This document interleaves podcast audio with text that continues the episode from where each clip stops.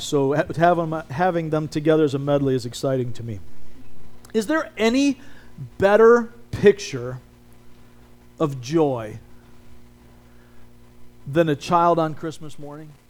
Uh, can, can you think of anything that better captures that overflowing, exuberant joy than to see the child come rushing down and, and find, usually earlier than mom and dad want to get up, and find the gifts and be just caught up in that moment, having received the fulfillment of their hopes, of their wishes. And it is a powerful, powerful thing. But there's kind of a problem with it. Eventually, all the presents are opened, right? And then there's just the letdown of Christmas is over. We spent a month building up to this, and and now it's over. You know that that kind of joy, that exuberant, overflowing excitement and celebration, is not less real, but it is. How, however, I feel like I feel like the vice president up here. So what's, what's going on? There is a power in it. There is a power in that joy, but it is limited. It has to be. Because it's rooted in that initial discovery. And then that ends. And, and what happens when that kid doesn't get the thing that they most wished for, right? There's a disappointment. That, that, that happens. That's real, and we want to acknowledge that because sometimes the gifts that we get, no matter how good they are, no matter how what they might be way better than the thing I wished for. But I don't always get what I want. We're like that a lot, adults too. We get really excited about certain things. If you doubt it, think back to 2016 when the greatest team in Major League Baseball, the Chicago Cubs, won the World Series as God ordained, finally. that had to be God's sovereign predestination for that to happen. But anyway, as, as we watch that, in the final moments, you get that last out, and there's this celebration. Everybody's jumping all over each other. They're not even speaking the same languages. Some of these guys don't, don't speak the same language, but they're, res, they're, they're just so exuberant. By the way, Mike, the White Sox are awesome too. I just want to throw that out for you. They won the World Series before we did, so yeah, it's whatever. But the reality of it is that joy fades. There's a joy in that victory. It's natural, it's right, it should be celebrated. It always used to drive me crazy when, and I shouldn't say it always did because there was a time I thought this way. But the, the penalizing various celebrations, especially with the high school kids. Now, I don't want to see people showboating and acting silly when, when, when they win and when they do well. But don't we want these kids to be excited about performing well? Don't we want them to be excited about their teams winning? That's great. It's limited, it fades. Because eventually you move on. As a Cub fan, they haven't been back since. I'm not waiting another hundred years, I'm just going to tell you. But there is something real, yet limited in all human joy. Because our human joy, our, our human centered joy, our, the joy that comes from our understanding is circumstantial.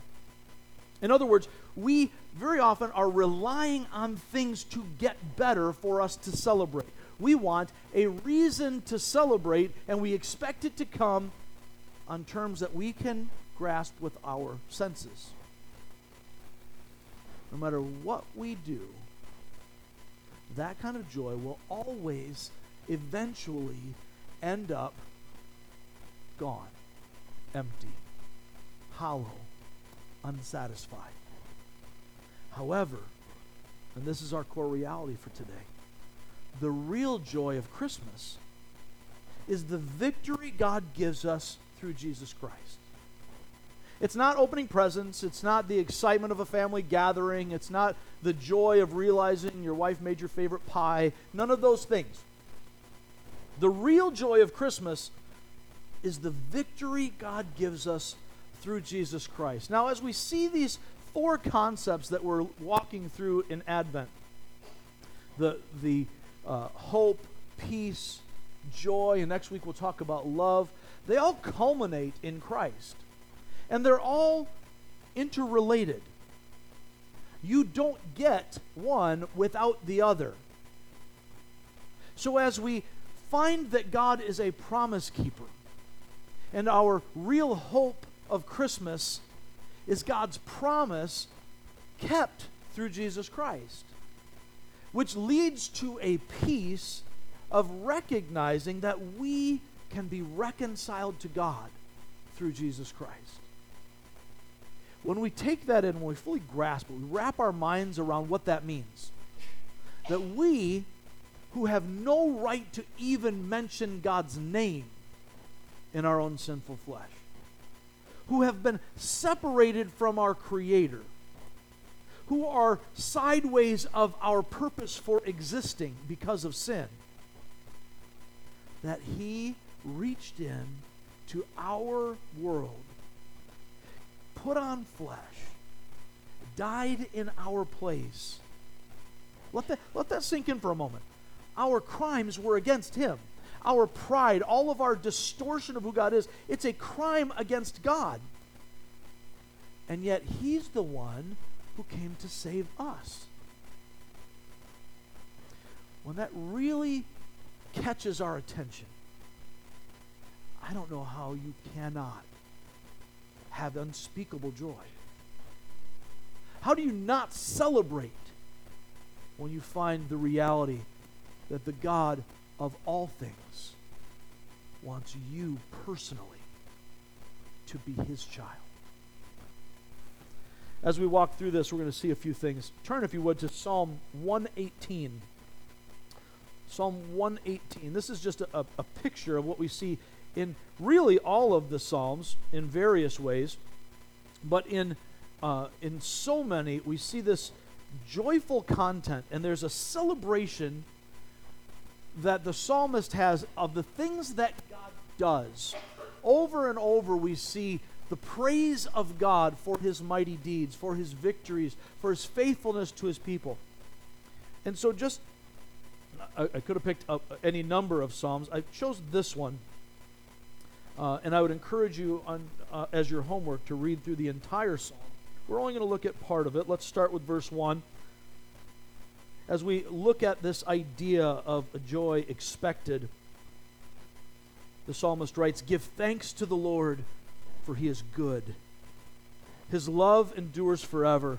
Let Israel say, His love endures forever. Let the house of Aaron say, in other words, the priests of God, His love endures forever. Let those who fear the Lord say, His love endures forever. And for our purposes here today, let the household He has gathered at real life say, Join me, His love endures forever. This is a celebration of God. Jump down, if you would, to verse 18.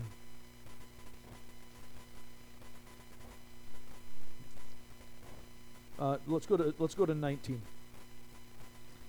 Open for me the gates of righteousness. I will enter and give thanks to the Lord. This is the gate of the Lord through which the righteous may enter. I will give you thanks, for you answered me. You have become my salvation. The stone the builders rejected has become the cornerstone. The Lord has done this, and it is marvelous in our eyes. The Lord has done it this very day. Let us rejoice today and be glad. This entire psalm focuses on celebrating God, rejoicing in God, singing praise, but not just praise, a jubilant praise. Why?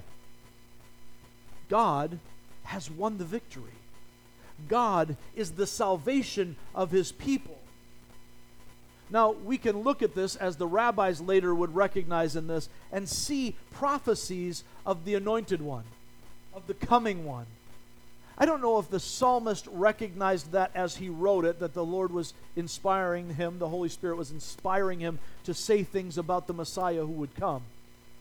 But the rabbis later recognized it. The church has recognized it. We see it fulfilled in Jesus Christ.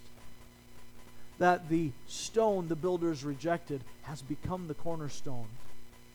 We see the rejected Messiah, who is the foundation of our life and faith and his church. Notice this.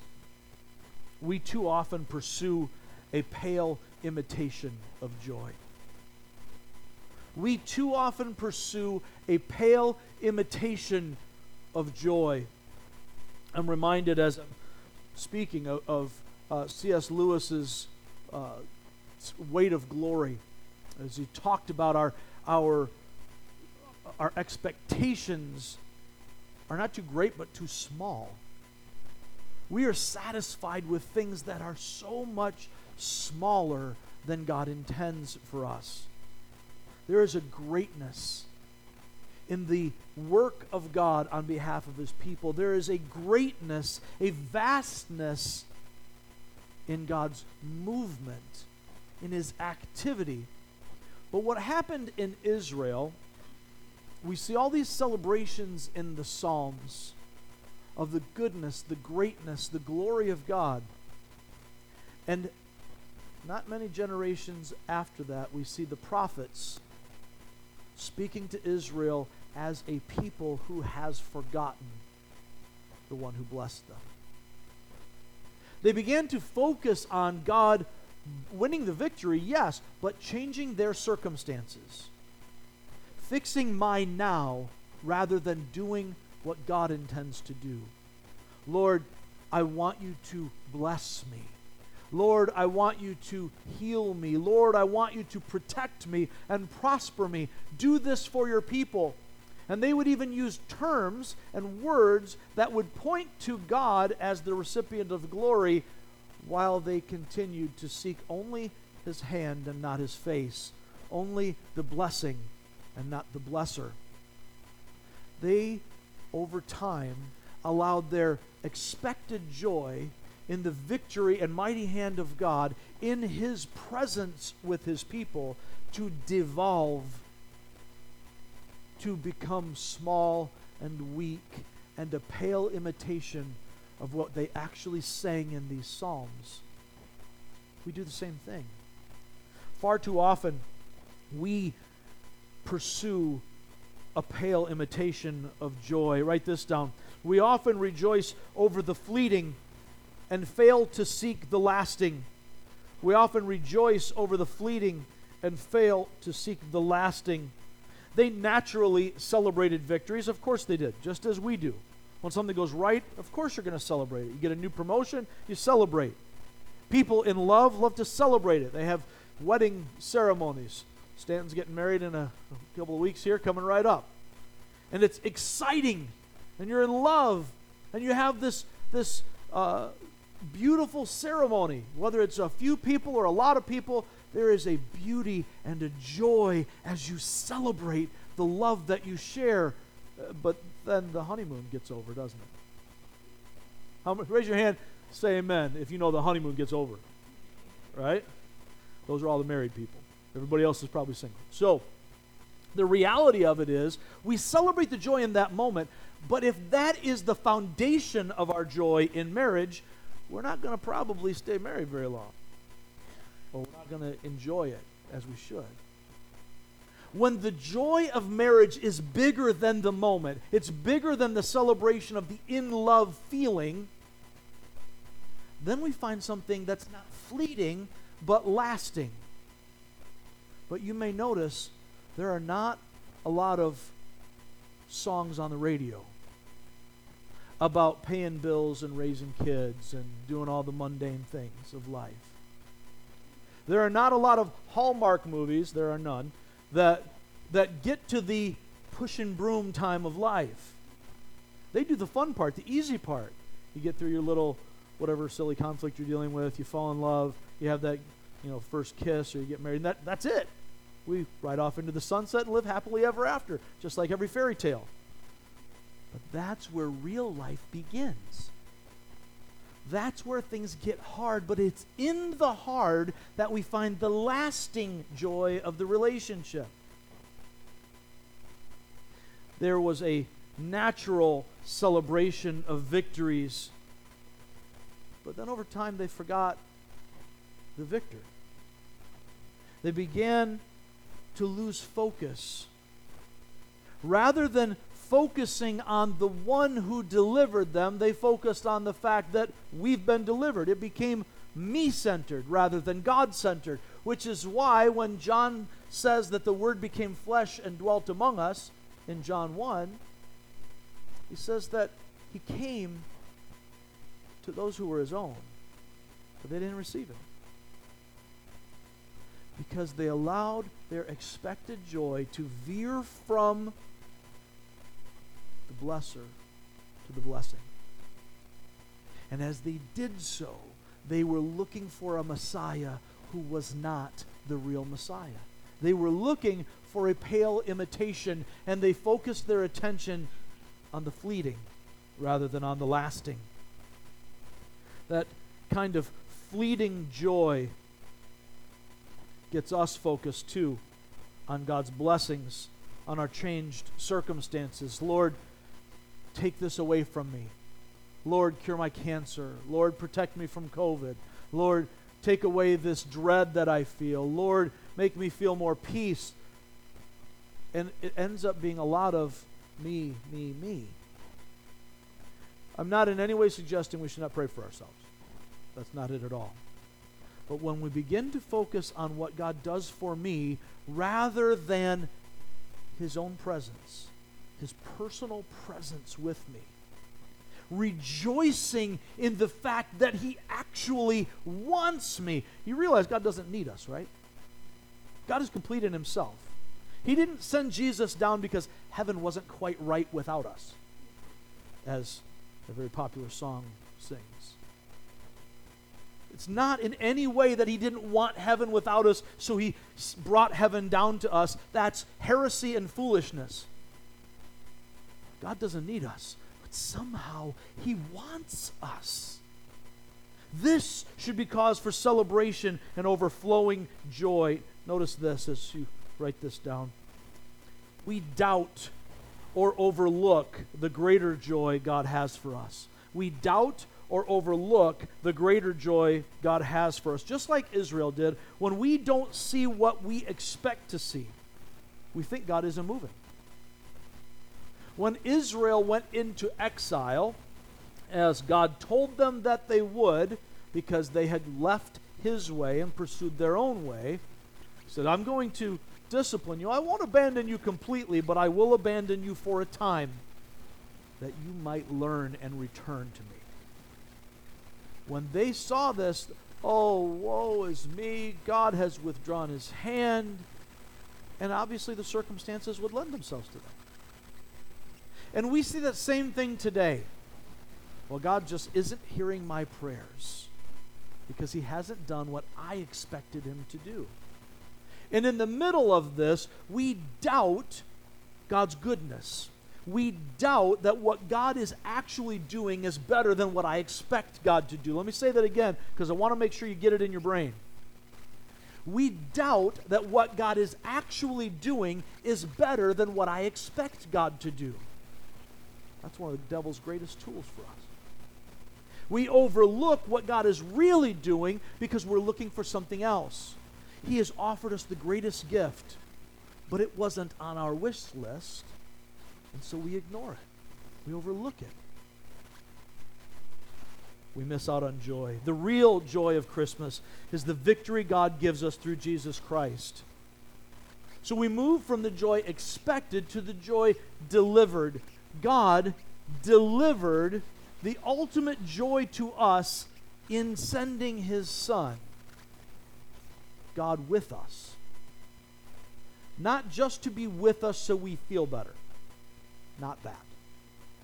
Not just to be with us so that we can have a, a nice God rather than a wrathful Old Testament God. I've heard that taught. That's silly. God doesn't change. He's the same God today he was in Genesis. The same God in the Gospels was the same God in Leviticus. It doesn't change. God is doing what he is doing as he has planned it because he does not change. He's not like us. And he kept his promise. And he delivered to us a victory that is bigger than the joy that we expected. Notice this Jesus came to save the lost. The theme verse of the book of Luke, Luke 19:10. The Son of Man came to seek and to save that which was lost. That by itself is a pretty big deal. Just wrap your mind around the fact that the God of creation, rather than destroying us as by all rights he should have, rather than saying, You are a rebellious race, you're done. That wouldn't even been an effort right? The flood of Noah's day was merciful to us. He could have snuffed out the race immediately and started over, but he didn't. He wiped the slate, but he kept a remnant. He didn't give up. Which is even a silly thing to say because he's God. Giving up is that's just a, a human way of saying it.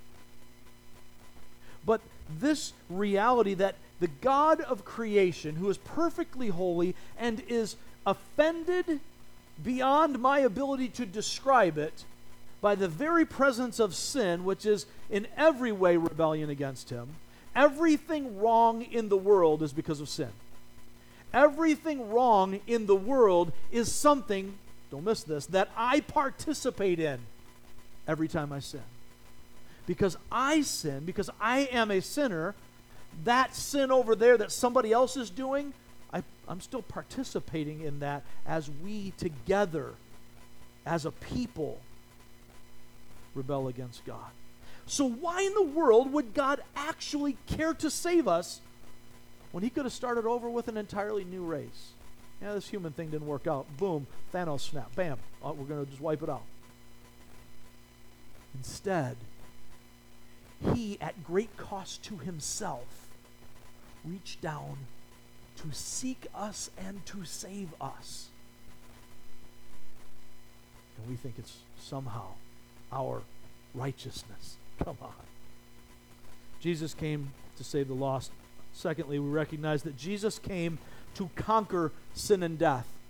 Jesus came to conquer sin and death. Let's go back to that passage in Luke that we looked at in Luke chapter 1.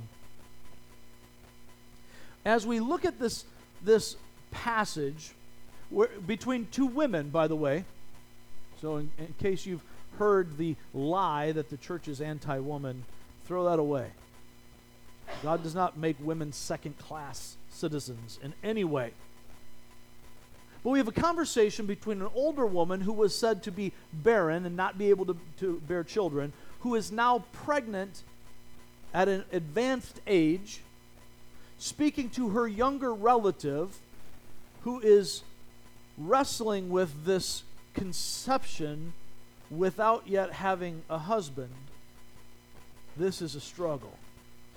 This is a problem. Except for God's in it. Can you recognize that when God's in it, every problem can become a party? Everything that God is in has a reason for joy, even when it's difficult and dark. Mary shows up.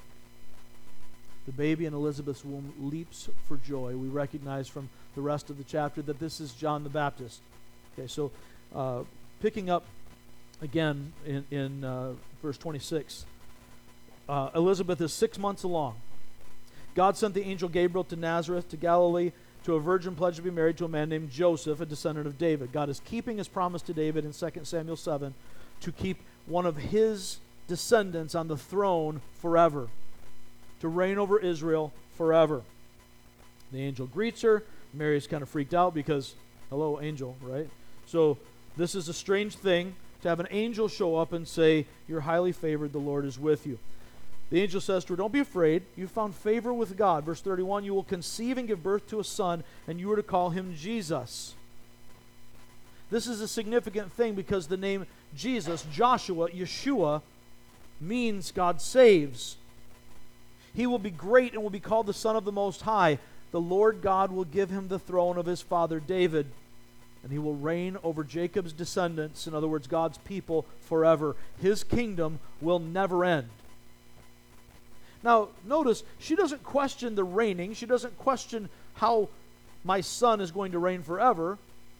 She knows to anticipate Messiah. There's no question that when Mary hears this, she knows full well that the angel is saying, You are going to give birth to the anointed one, the, the, the anointed one of God, the Christ, the Messiah.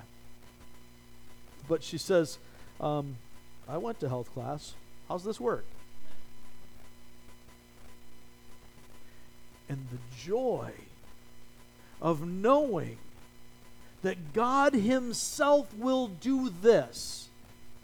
Just as God chose Israel, just as God won the victories for Israel, and He said to them, You just be still, I'll handle this.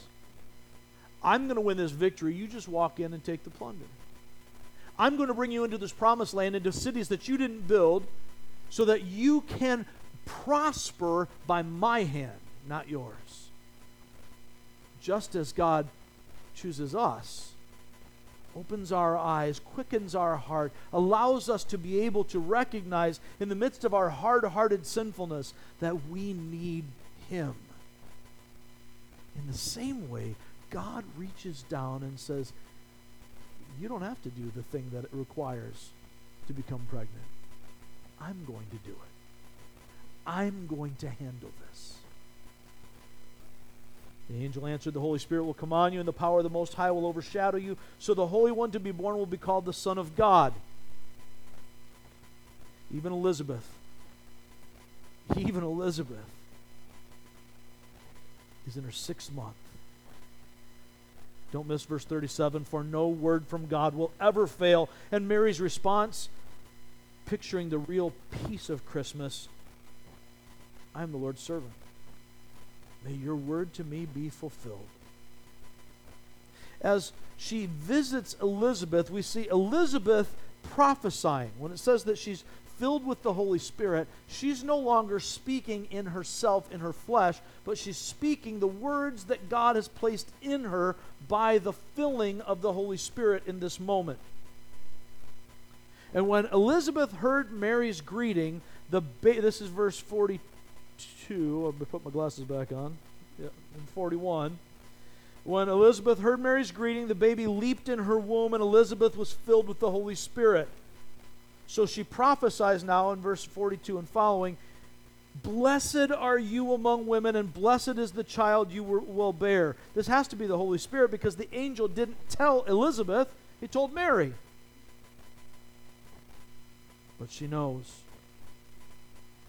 Why am I so favored that the mother of my Lord should come to me, unborn child, already recognized as her Lord?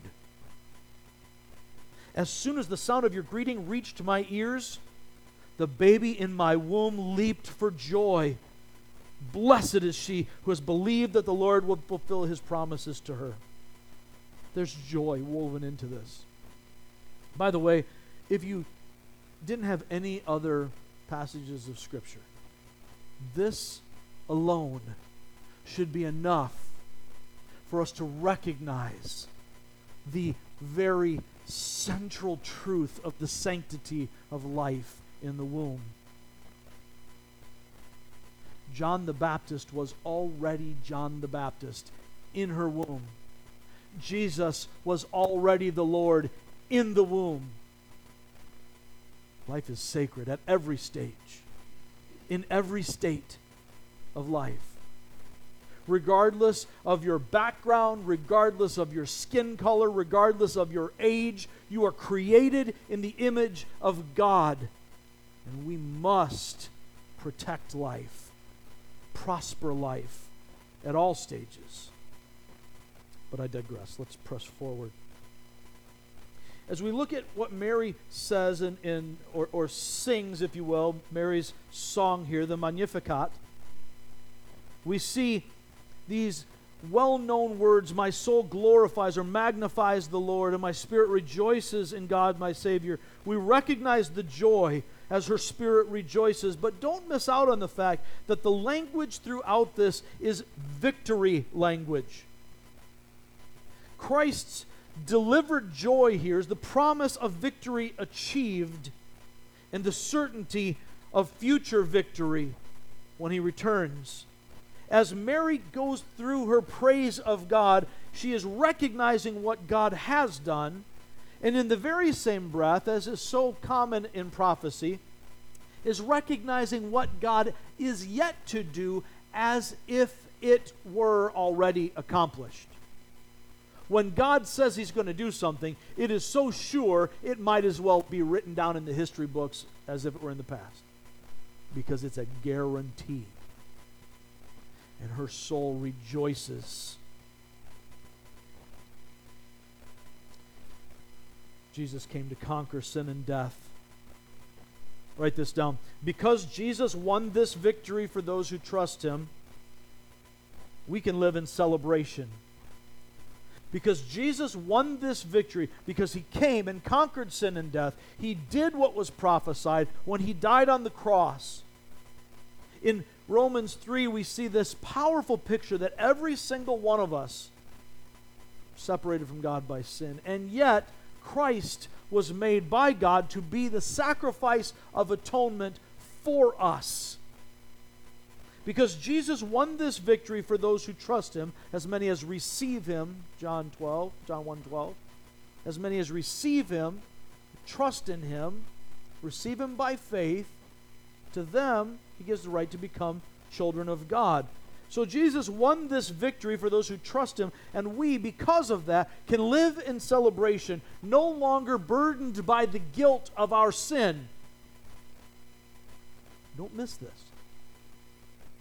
Jesus saves us. He's already conquered sin and death. Already conquered sin and death. I'm going to have you turn to two passages in a moment. Start with Romans 7. That's where we're going to go. So you can start getting a head, head start here. He's conquered sin and death.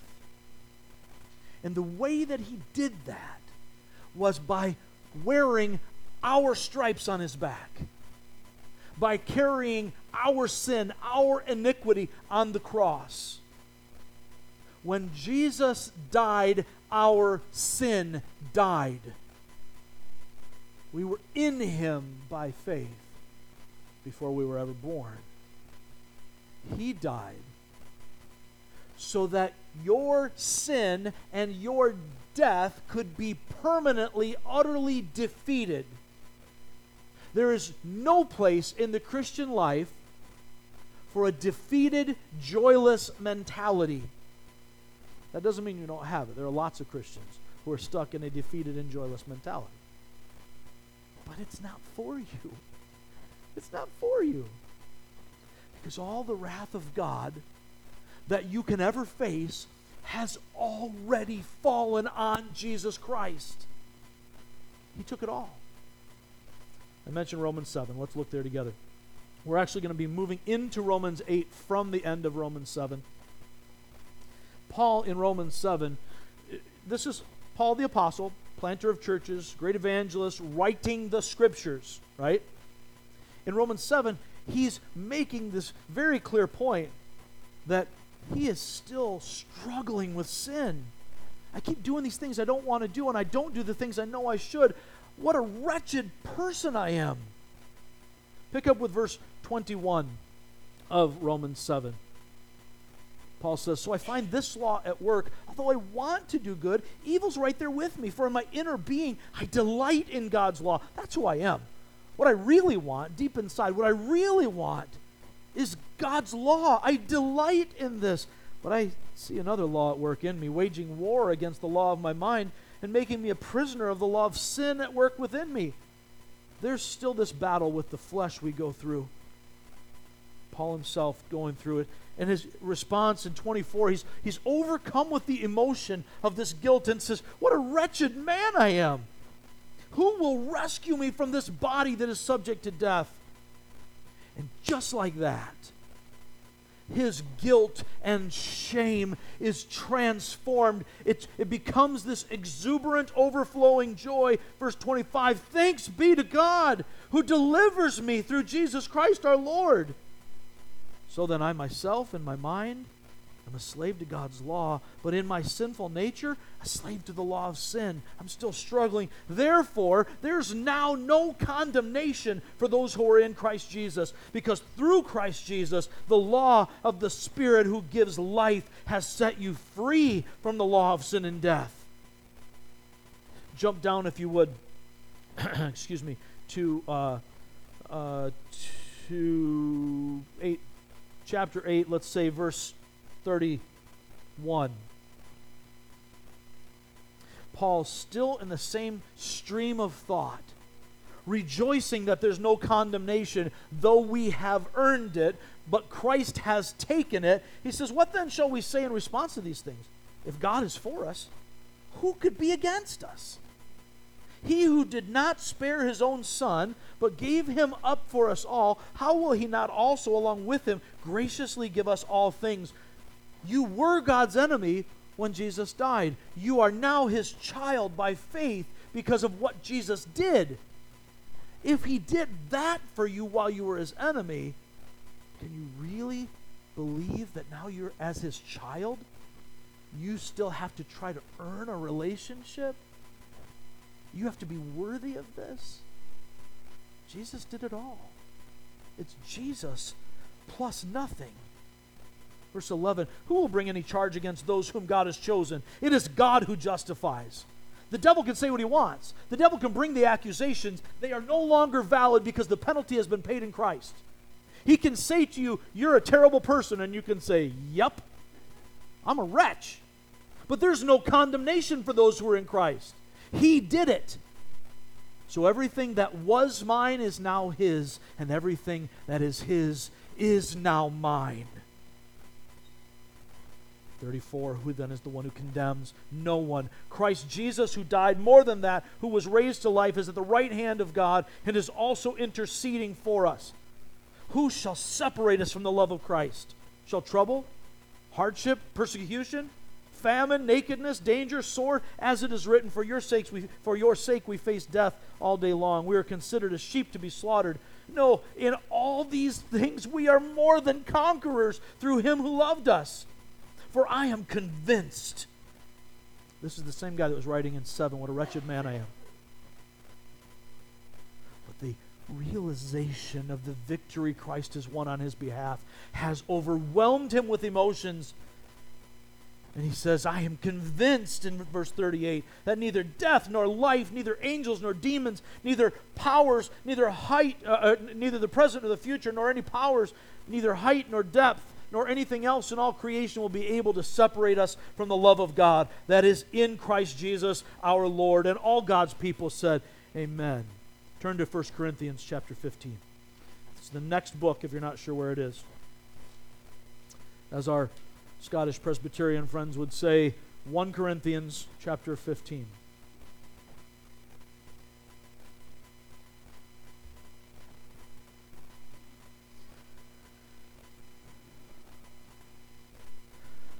Same guy, Paul, writing to a different church, speaking of the centrality of the resurrection to our faith. Pick up with verse 50. Having explained resurrection and its importance to them, he says, I declare to you, brothers and sisters, that flesh and blood cannot inherit the kingdom of God, nor does the perishable inherit the imperishable. Listen, I tell you a mystery. We will not all sleep. In other words, we won't all die, but we will all be changed. Now, you and I, as we recognize it, see that, that we're all going to die. Except for not everybody will die, because when Jesus returns, those who are still alive will be caught up with him first. Nope. We'll be caught up with him, right? We will belong to him, we will be with him. And there will be a resurrection. Not everyone will sleep, but we will all be changed. We will be transformed in a flash, in the twinkling of an eye, at the last trumpet. Just a little side note that I never thought about until I was going through this. A trumpet is a very joyful instrument, right? You got your mellow jazz kicking in, that's all good. You, you, you got your soft saxophone getting you all chill. But then when that trumpet kicks in, now it's a party, right? It's a whole different sound. The brass brings it up. It's a declaration of victory with a joyful sound at the last trumpet. For the trumpet will sound, and the dead will be raised imperishable, and we will be changed. For the perishable must clothe itself with the imperishable. In other words, that which dies must become that which does not. And the mortal with immortality. When the perishable has been clothed with the imperishable, and the mortal with immortality, then the saying that is written will come true Death has been swallowed up in victory. Where, O death, is your victory? Where, O death, is your sting? The sting of death is sin, and the power of sin is the law. And here's our memory verse for today. But thanks be to God, He gives us the victory through our Lord Jesus Christ.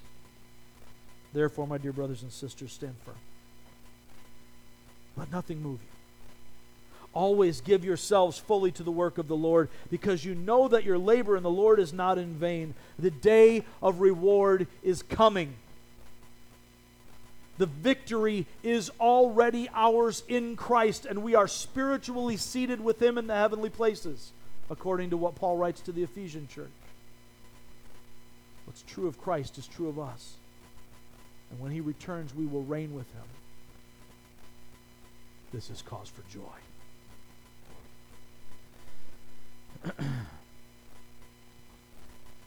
because Jesus won this victory for those who trust him, we can live in celebration. It's a transcendent joy because it's rooted in his victory and not in my circumstances. It's a greater reality. It's over and above and beyond whatever circumstances we may face. Therefore, as Paul says in Romans 5, we don't just rejoice in the glory that's going to be revealed, we rejoice even in our sufferings because it's part of what God's doing. It's part of what God's producing in us. The real joy of Christmas is the victory God gives us through Jesus Christ. Let's talk about how to experience this joy. I'll go a little more quickly with this part. But don't get your hopes up. I'm not going that quick. First, if we're going to experience this joy as believers, when we mentioned previously, if I'm going to have peace, the real peace of Christmas, I have to actually be reconciled to God. I have to be in a relationship. That everything hinges on that. I'm either in Christ or I'm not. And I'm not in Christ accidentally. I'm not in Christ because my parents were or because I came to real life. I'm in Christ because by faith, by trusting Him, I have received the gift that He has given me by grace. I didn't earn it. I didn't have to, to you know, write a check to the church. Nobody else gave it to me. But by the grace of God shown to us in Jesus, when I receive that by faith, He makes me His child. And I'm reconciled to God, born all over again. That's where everything starts. But as a Christian, once I'm in Christ and I'm going to experience this victorious joy, first, joy must be understood. Joy must be understood. Notice this we cannot rightly celebrate until we grasp the glorious nature of the victory God has given us through Jesus. We cannot rightly celebrate until we grasp the glorious nature of the victory God has given us through Jesus. This is a surpassing, transcendent joy, but we have to realize it. If we don't recognize it for what it is, we're not going to experience that transcendent kind of joy. We'll be like Israel, celebrating the victories without celebrating the victor. Christ followers of all people on earth should be, on the one hand, the most serious because we know what's real, but we should be the most joyful the most fun, if I can use that word without sounding crass. We should be the most overflowing with joy because we have the victory in Christ. Second, joy must be given. It must be understood, but it must be given. You don't get this joy just because you want to have this joy. It's given to you when you are in Christ because the Holy Spirit of God then moves into you, dwells in you, becomes the center part of who you are. And in Galatians 5 22 and 23, joy is described as part of the fruit, the production, if you will, of the Holy Spirit. The, the joy of the Lord comes when the Lord gives you that joy from within. Not the Lord changing your circumstances so that you feel better outside. It's recognizing this victory, choosing to celebrate this victory. We'll get to that in our next point. But it comes from within as the fruit, that which is produced by or grown by the Holy Spirit in you. It's not just a, you know, be happy attitude, as a famous pastor used to say. It's not just thinking happy thoughts like Peter Pan. It's not ignoring the difficulties of life and pretending there's no bad thing out there. It's embracing all of that reality and knowing that God has changed my destiny. So that all of this here, all of this temporal difficulty, that's passing, that's fading. I'm going to reign with him forever. Joy must be understood, joy must be given. Uh, real Christian joy is the fruit produced by the Holy Spirit in us. Real Christian joy is the fruit produced by the Holy Spirit in us. Sorry for skipping over that.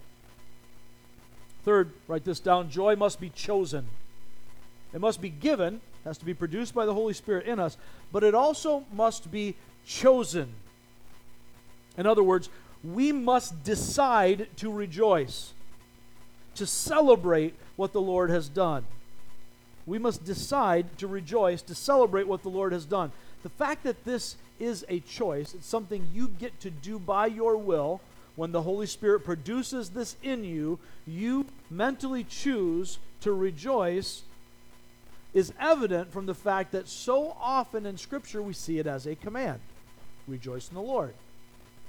Philippians 4, verse 4 rejoice in the Lord always. And just to make sure you don't miss it, he emphasizes it by, again, I say, rejoice. There's a choice there. You have to choose joy because it's not always going to feel good. But the joy of the Lord comes from the Spirit within, and my, my connection with the Spirit in obedience by choosing to focus my attention on what is most real, not what is most evident.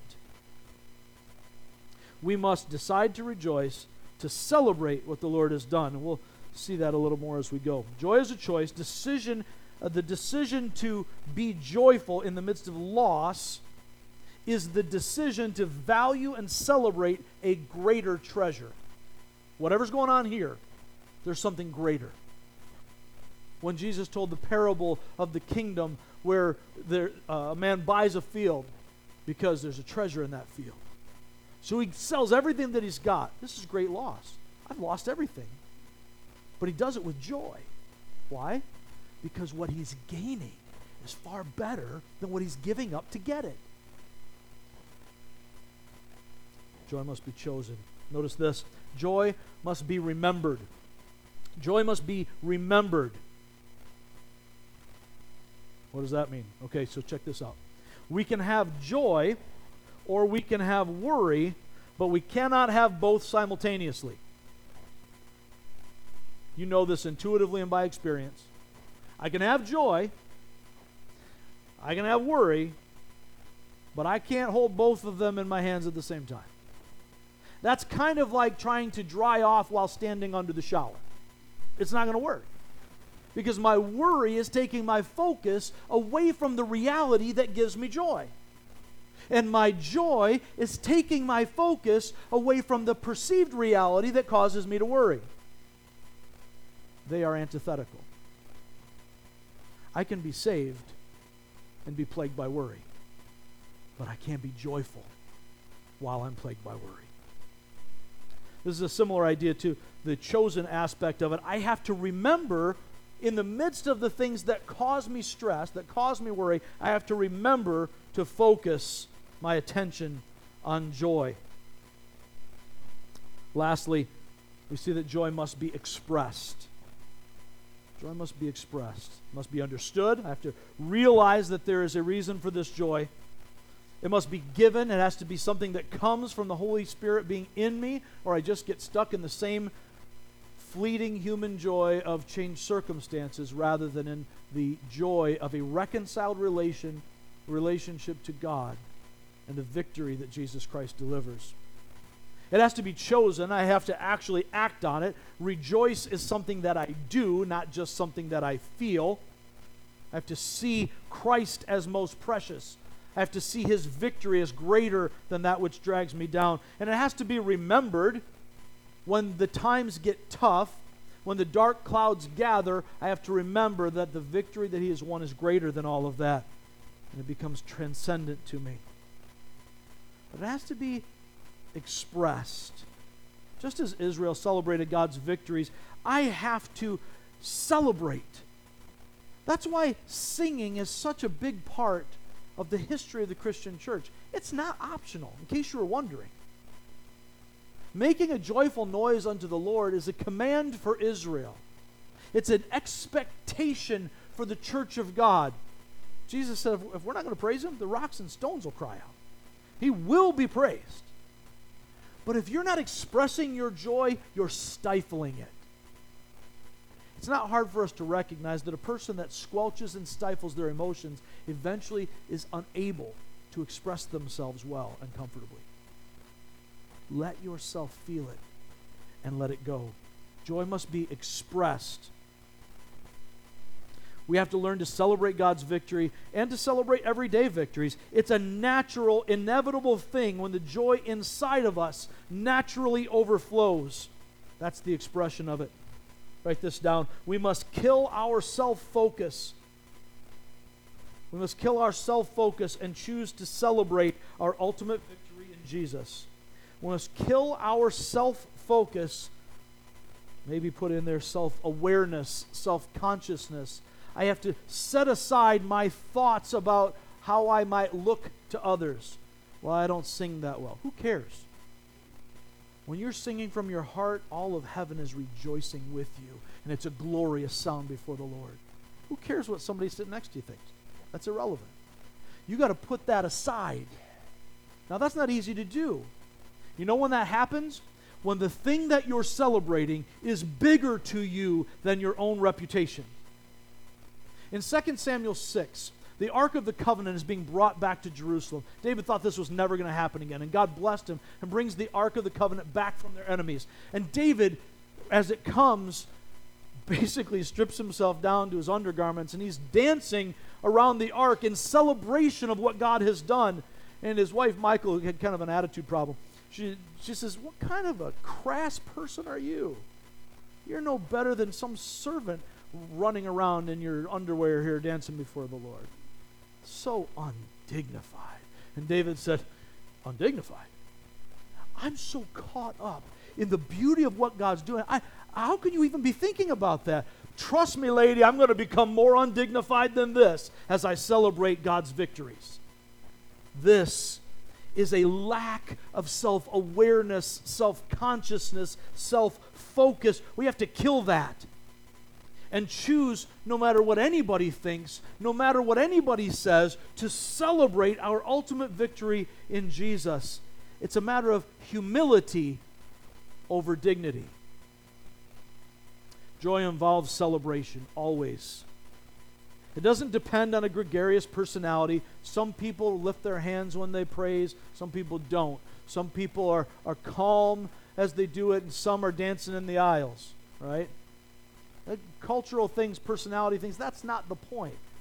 That's not relevant. But when the joy comes bubbling out of you because you're so filled with Jesus, you're so filled with this response to the Holy Spirit that you can't keep it in. It's like an apple tree trying to squeeze those apples in. No, don't get out of me. Come on. No. You can't do it because that growing apple tree is going to produce fruit, and the Holy Spirit in you is going to produce joy. And when that joy is in you and it's bubbling up over, it spills out onto everything else, and you can't help it. It's not a matter of personality, it's a matter of exuberant acknowledgement of the glory of God and His grace toward us. The more we celebrate Jesus, write this down, the more we celebrate Jesus, the better we see and celebrate His blessings in everyday life.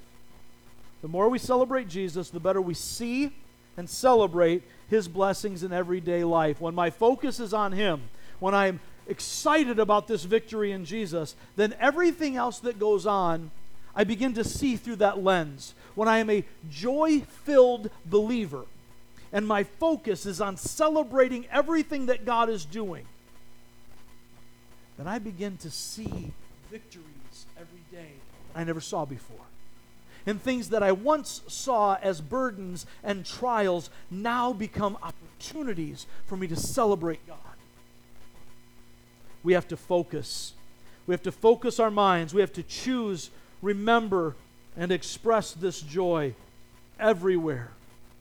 Because the joy that God provides in the victory of Jesus Christ over sin and death is everywhere.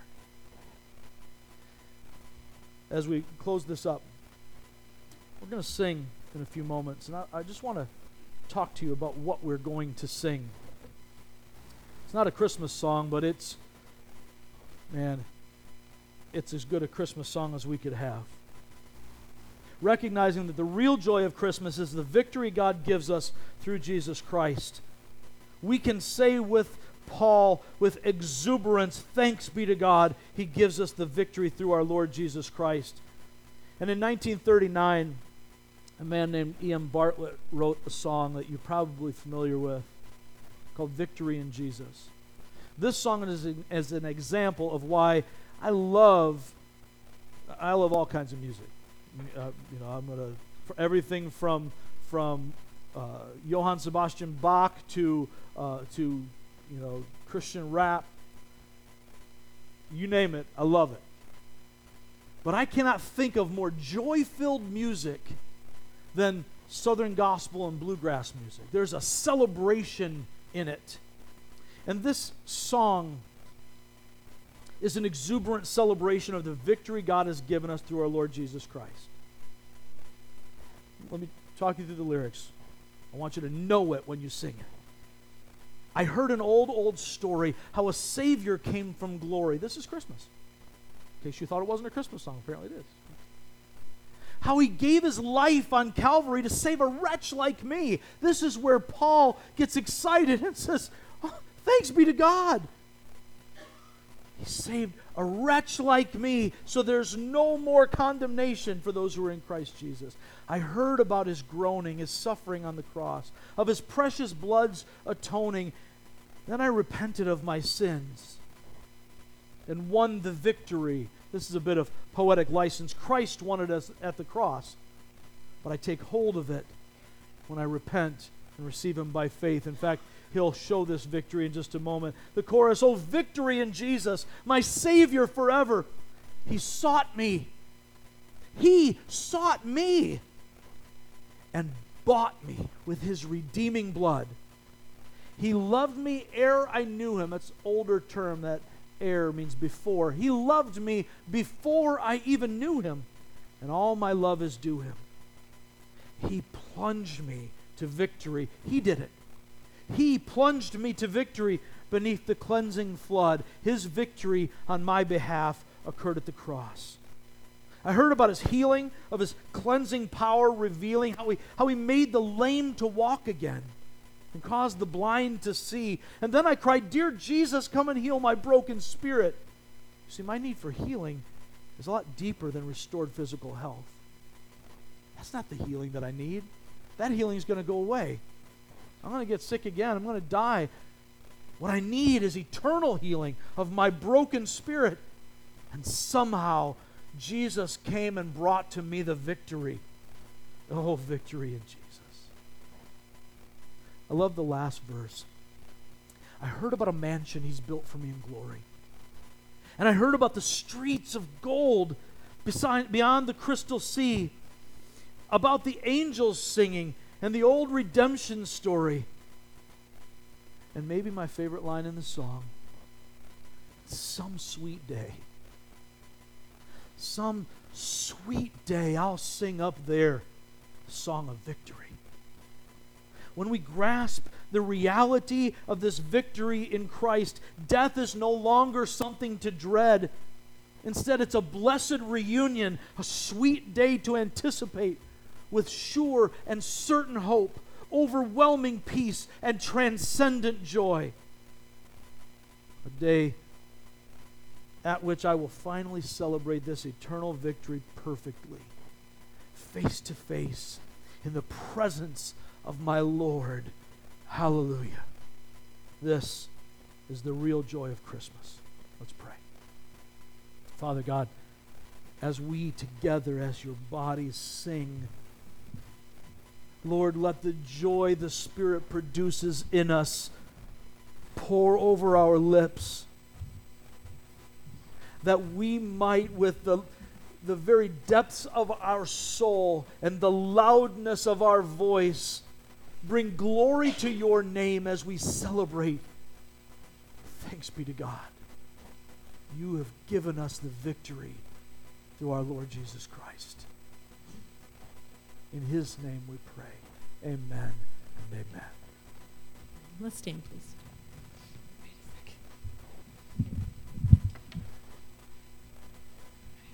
I have more attachments. here.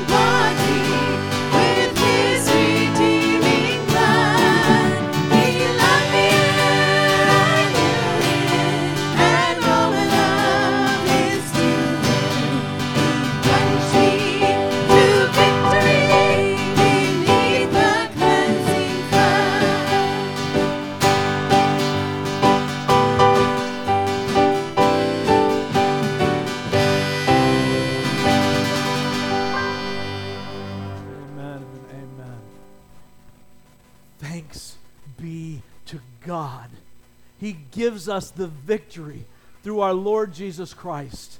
As you go from this place, do, so, do so with joyous, exuberant celebration. As you go through this Christmas season, may your joy not be found in wishes fulfilled and presents and parties, but in the victory that we have in Jesus Christ alone. Amen and hallelujah. Go in peace, you're dismissed.